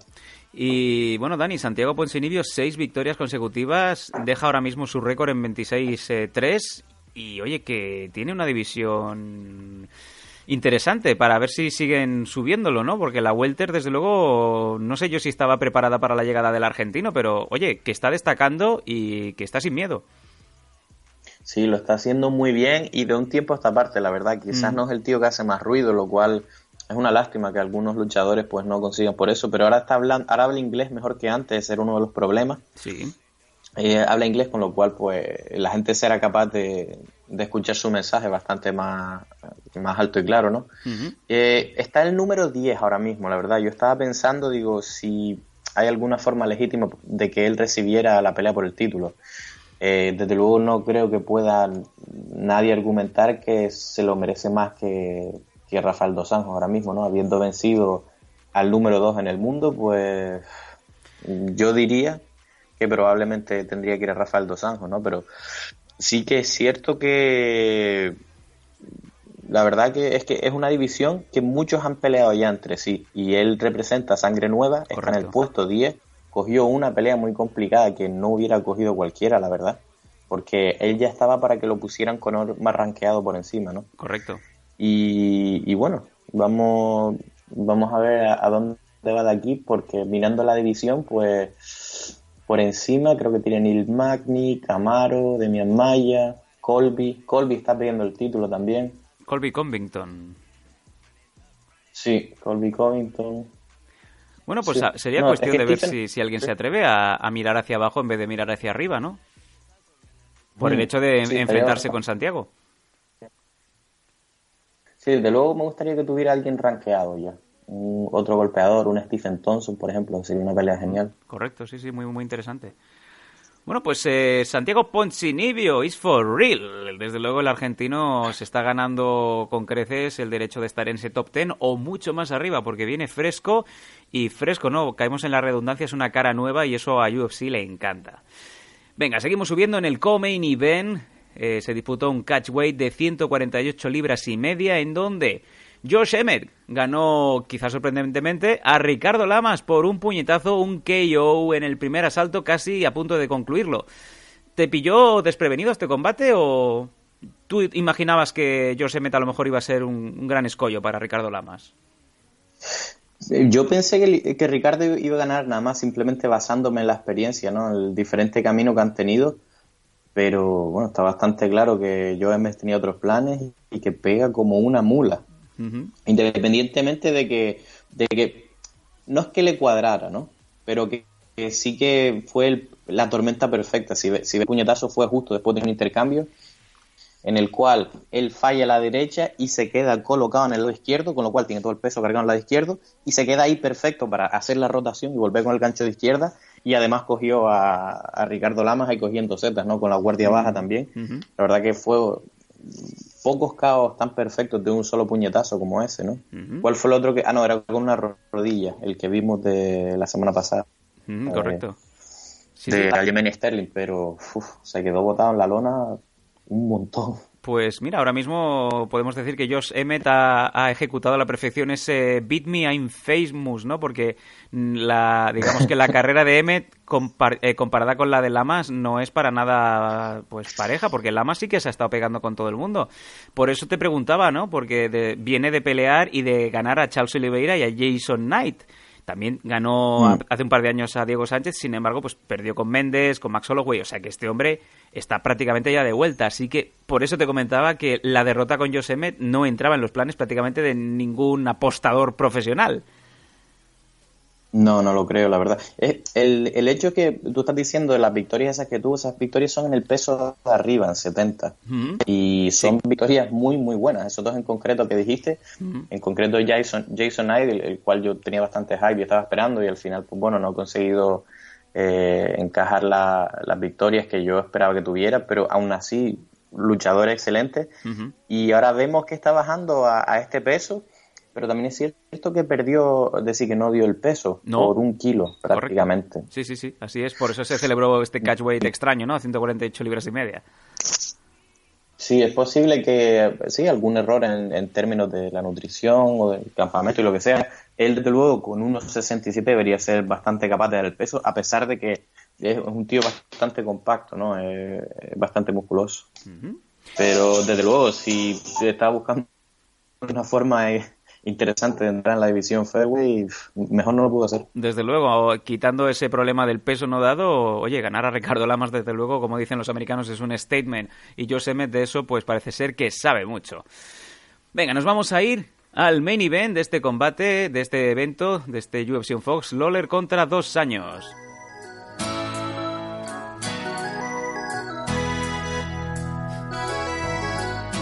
Música que escuchaban nuestros abuelos en la división welterweight. Rafael Dos Años ganando a Robbie Lawler en una guerra. Decisión unánime, triple 50-45, a lo que, bueno, pues da a entender que se fue muy clara para el eh, brasileño. ¿Cómo viste la pelea? ¿Cómo fue tu, tu análisis mental mientras la ibas viendo, Dani? Bueno, es un- una de esas peleas que ves la decisión y, y bueno, dices, cinco asaltos a cero puede haber parecido una pelea, eh, perdón, una paliza, pero realmente no, fue, fue una pelea bastante competitiva, Robbie tuvo sus momentos, eh, pero Rafael siempre consiguió hacer un poquito más o un poco, un poco mucho más, dependiendo de qué asalto. eh, y, y se hizo con este título, perdón, con esta, con esta victoria, la verdad que ha sido una gran victoria y estoy más sorprendido sobre todo en el terreno táctico, ¿no? Más que a lo mejor la técnica, que ya sabemos que Rafael Dos Santos eh, pega bien arriba, eh, tira esas patadas bajas, ahora contra otro zurdo. Además vimos su patada exterior, que habitualmente vemos la interior, obviamente, al pelear con diestro. El clinch de Muay Thai, la verdad que fue excelente, lo tuvo por lo menos eh, 30 segundos o prácticamente un minuto a Robbie Lore cogido, tirando rodillas, trabajando los codos. Mm, La verdad que técnicamente lo vi fino, como, como siempre lo ha hecho él. No fue capaz de implementar el suelo, porque Robbie Lawler es que es casi imposible de tirar y de mantener en el suelo, aunque sí que lo consiguió por en, en unos cuantos asaltos. Eh, pero a mí lo que me sorprendió es tácticamente, no sé si recuerdas, el estilo de Rafael casi siempre ha sido un luchador de presión. Correcto. Estilo eh, de estos de Rafael Cordeiro, ¿sabes? Está él, está Verdum, eh, está Cyborg, son luchadores que tiran un montón de volumen, caminan hacia adelante, te hacen caminar hacia atrás. Y en esta pelea fue bastante diferente. Yo no sé si es que respetaba el tamaño o la fuerza de Robbie Lawler, pero vimos incluso caminando hacia detrás, manteniéndose adelante, eh, mostrando eh, partes diferentes de su juego que no había visto antes, ¿no? Sobre todo caminando hacia detrás, eh, mezclando lo- el, el golpeo tanto de arriba como con el clinch, codo. La verdad que lo hizo muy muy bien. Es cierto que a pesar de que Robbie no quiso decir nada, creo que Robbie se hizo daño en, en una de las rodillas, en el segundo o en el tercero y no podía caminar bien. De hecho, los últimos dos asaltos, él ponía la espalda contra la jaula para apoyarse y peleaba con la espalda en la jaula, que es bastante difícil contra un, un luchador de presión como Rafael Dos Anjos, ¿no? Sí, sí, a la par que peligroso, Mm. porque no, no tienes más que Claro. ir hacia adelante o hacia los lados, claro. Exacto, y no tienes a dónde ir, no puedes tener el movimiento de cabeza hacia atrás, la verdad que es bastante impresionante. Otra cosa que tenía por aquí apuntada es, no sé si eh, recuerda, es que no sé cómo se dice en español, en inglés le dice bobbing and weaving, que es cuando te quedas en el mismo sitio, pero mueves tu cabeza hacia todo tipo de direcciones para evitar los puñetazos. Y hubo una secuencia de creo que fue 28 segundos de Rafael tirando todo tipo de artillería sobre Robbie y Robbie encajándolo y sobreviviendo de que yo di- digo, es que es imposible que esté saliendo de esto de aquí, pero vamos, parecía de una película. Impresionante la mandíbula de Impresionante. Lawler, desde luego. Sí, no, y la técnica también, porque la mandíbula la tienes que tener, pero sí que es cierto que no es lo mismo cuando estás en un, eh, quieto en un sitio y te llevas un puñetazo que cuando te mueves con él, ¿no? Ujú.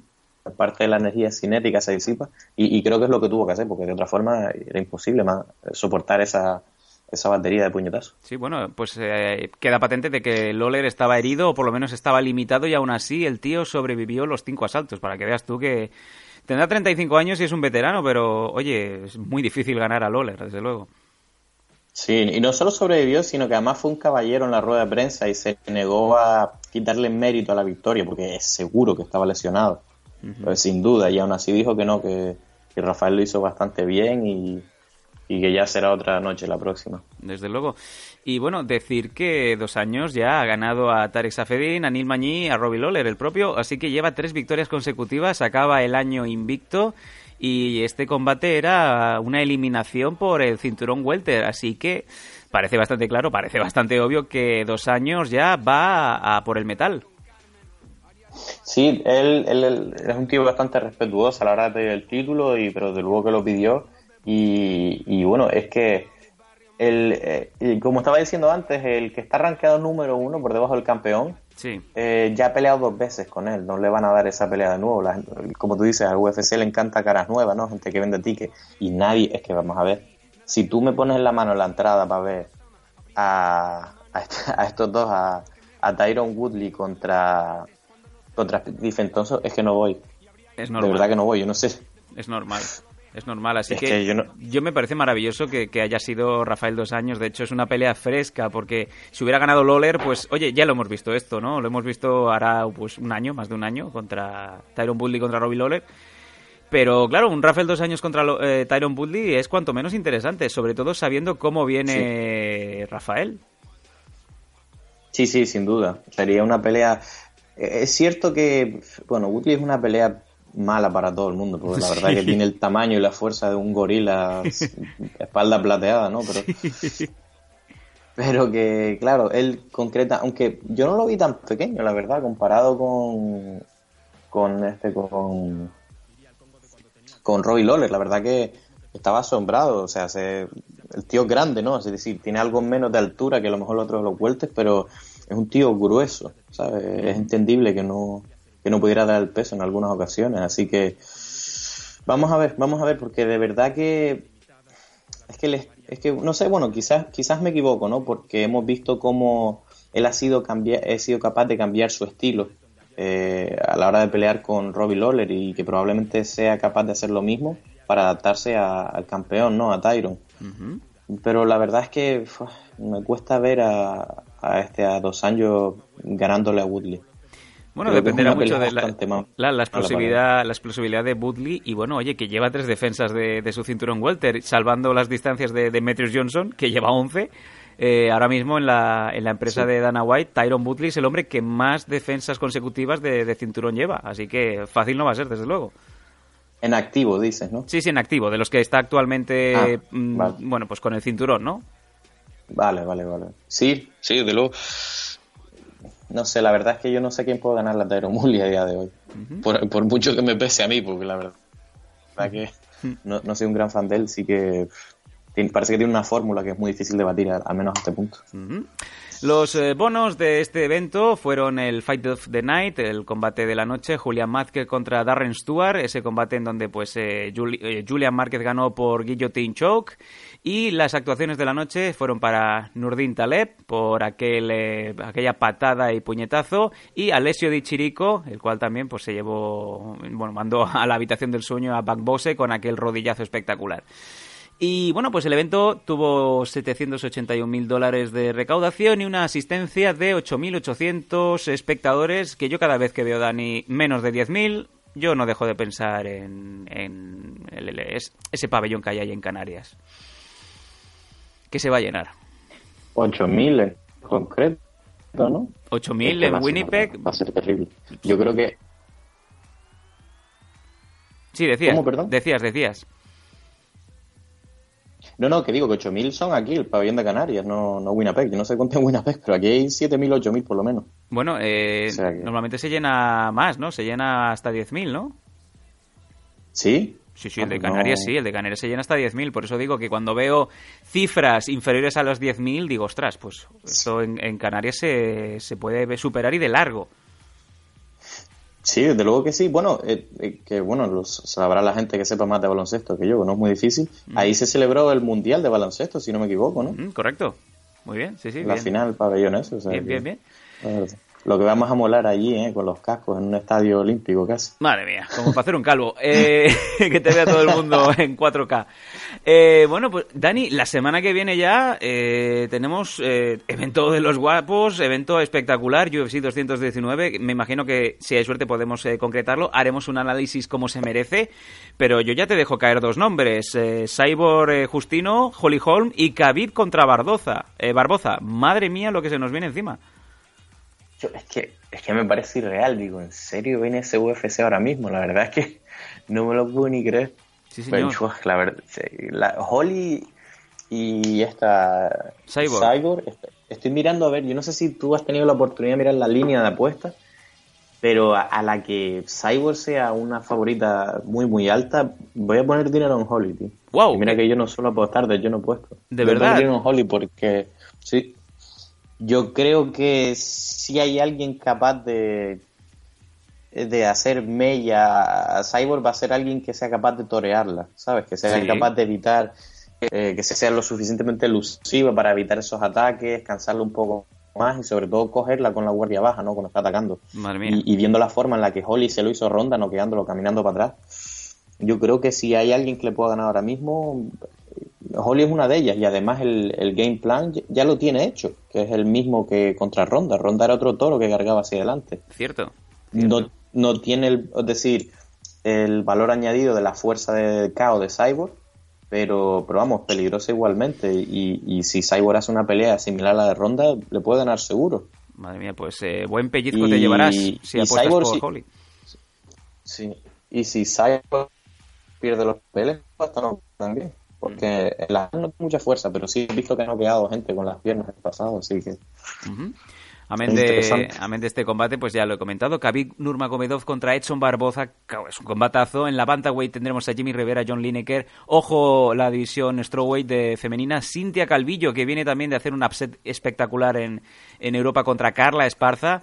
Y luego tenemos en la welter también Carlos Condit contra Neil Mañí. Madre de mi vida. Qué evento. Qué bueno. Eh, bueno, pues eh, muy, muy- lo dicho, vamos a intentar tener para nuestros suscriptores de Patreon el, el análisis de este UFC 219 durante la semana porque tenemos deberes. Aparte de eso, también queremos eh, programar eh, ese especial eh, del primer Pride que se celebró en 1997. Vamos a ver si conseguimos combinarlo todo. Y bueno, pues nada más que darte las gracias, Dani, por ese análisis espectacular, como suele ser habitual, marca de la casa, y por eso te llaman lujo, ¿no?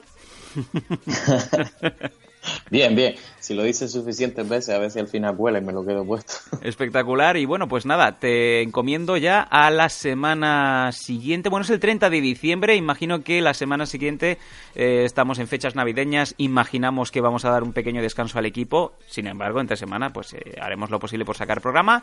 Y ya nos encomendamos al siguiente, que es donde será este UFC 219 entre Cyborg y Holly Holm.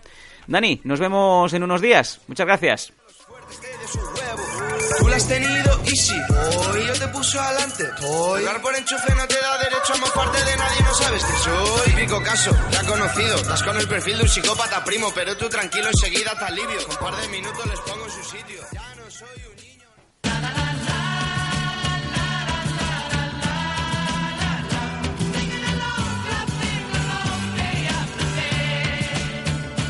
Let's go back, back, Segundos finales, ya es la despedida y cierre de este MM Adictos 192. Esperamos que realmente os lo hayáis pasado bien, que, que os contagiemos un poco el buen rollismo que, que hay en este programa. Casi ocho años ya, vamos a encarar la octava temporada próximamente. Y bueno, poco más que comentar, ya están las noticias eh, dichas, ya está el análisis del UFC. Esta semana que viene, ya como imaginaréis por fechas, no va a haber MM Adictos, os vamos a dejar tranquilos. Bueno, si sois suscriptores de Patreon tendréis vuestra pequeña dosis. Sin embargo, ya sí que volveremos con toda la marcha, ya para el último programa, ya para la última semana de, diciembre. No sé si queda algo, Nathan, que comentar. Hombre, queda, quedan algunas cosillas, pero visto como, como de mala fue esta semana en cuanto a contenido, yo creo que directamente ni, ni las voy a soltar aquí, sino que lo vamos a reservar para el programa de Patreon para así tener algo de base, ¿sabes? Algo preparado ya para poder hablar, porque es que si no es que nos vamos a... Podemos, como nos salga un programa como el de la semana pasada, Sí. lo vamos claro, sobre todo porque no tenemos un evento de UFC del que hace previa. Eh, miraremos a ver qué cari interesante por ahí. Aunque hay una, hay una que a mí me llama bastante la atención, que es una de las que creo que podemos centrar el, brevemente, tampoco mucho, pero sí que centrarlo algo en el programa de Patreon, que es la de Robo CC 45. Muy buena elección, sí señor. Sobre todo el main event, que creo que es un main event muy, muy, muy importante. Más que de lo que a lo mejor la gente pueda pensar, es un combate femenino, es un evento, o sea, lo que es la main card es femenina por completa, por, por completo que diga, y el main event sobre todo es muy muy bueno. Pero eso digo, mejor no lo vamos a guardar por si acaso para, para el programa de Patreon, eh, para que la gente pueda escucharlo ahí un poco más. Eh, yo soltando chorradas de luchadoras que nunca habéis visto, o posiblemente nunca, todavía no habéis visto, ¿no? Espe- que espero que la, la veáis. Es un poco el scouting, el scouting cortesía de Nathan Hardy. Sí, bueno, el scouting que como yo lo puedo hacer cualquiera que, que vea Robo FC, ¿no? Lo que pasa que más fácil yo creo que Robo FC no, no lo puede poner, ¿no? Para ver su evento, es a través del canal de YouTube, con lo cual más sencillo no puede ponerlo, ¿no? Y firma de luchadores por ACB, que a mí eso me ha supuesto un palo enorme. No te ha gustado, ¿no? Que Mm. eh, Amir se vaya a ACB. Sí, bueno, pero lo vamos a dejar Lo comentaremos, para- lo comentaremos en el especial para suscriptores, sí, señor. Bueno, pues ya está todo dicho, amigos. Eh, nos vemos en un par de semanitas. Eh, mientras tanto, pues sigue MM Adictos conectado online. Cualquier duda, cualquier cosa que tengáis, pues simplemente teclead MM Adictos y ahí pues aparecemos en el buscador de Google. Así que nos vemos en unos días aquí, en el programa que más os hace reír y que más informados os hace estar. MM Adictos. Hasta luego, amigos. Devil, would you help improve the foundation of society? What would you lose or would you morph into a yard and help your mama to move? I need some new shoes, about to turn my feet into some Jordan 3s. The skin on my legs form a pair of denim jeans. Just More for listen to a go. Watch how many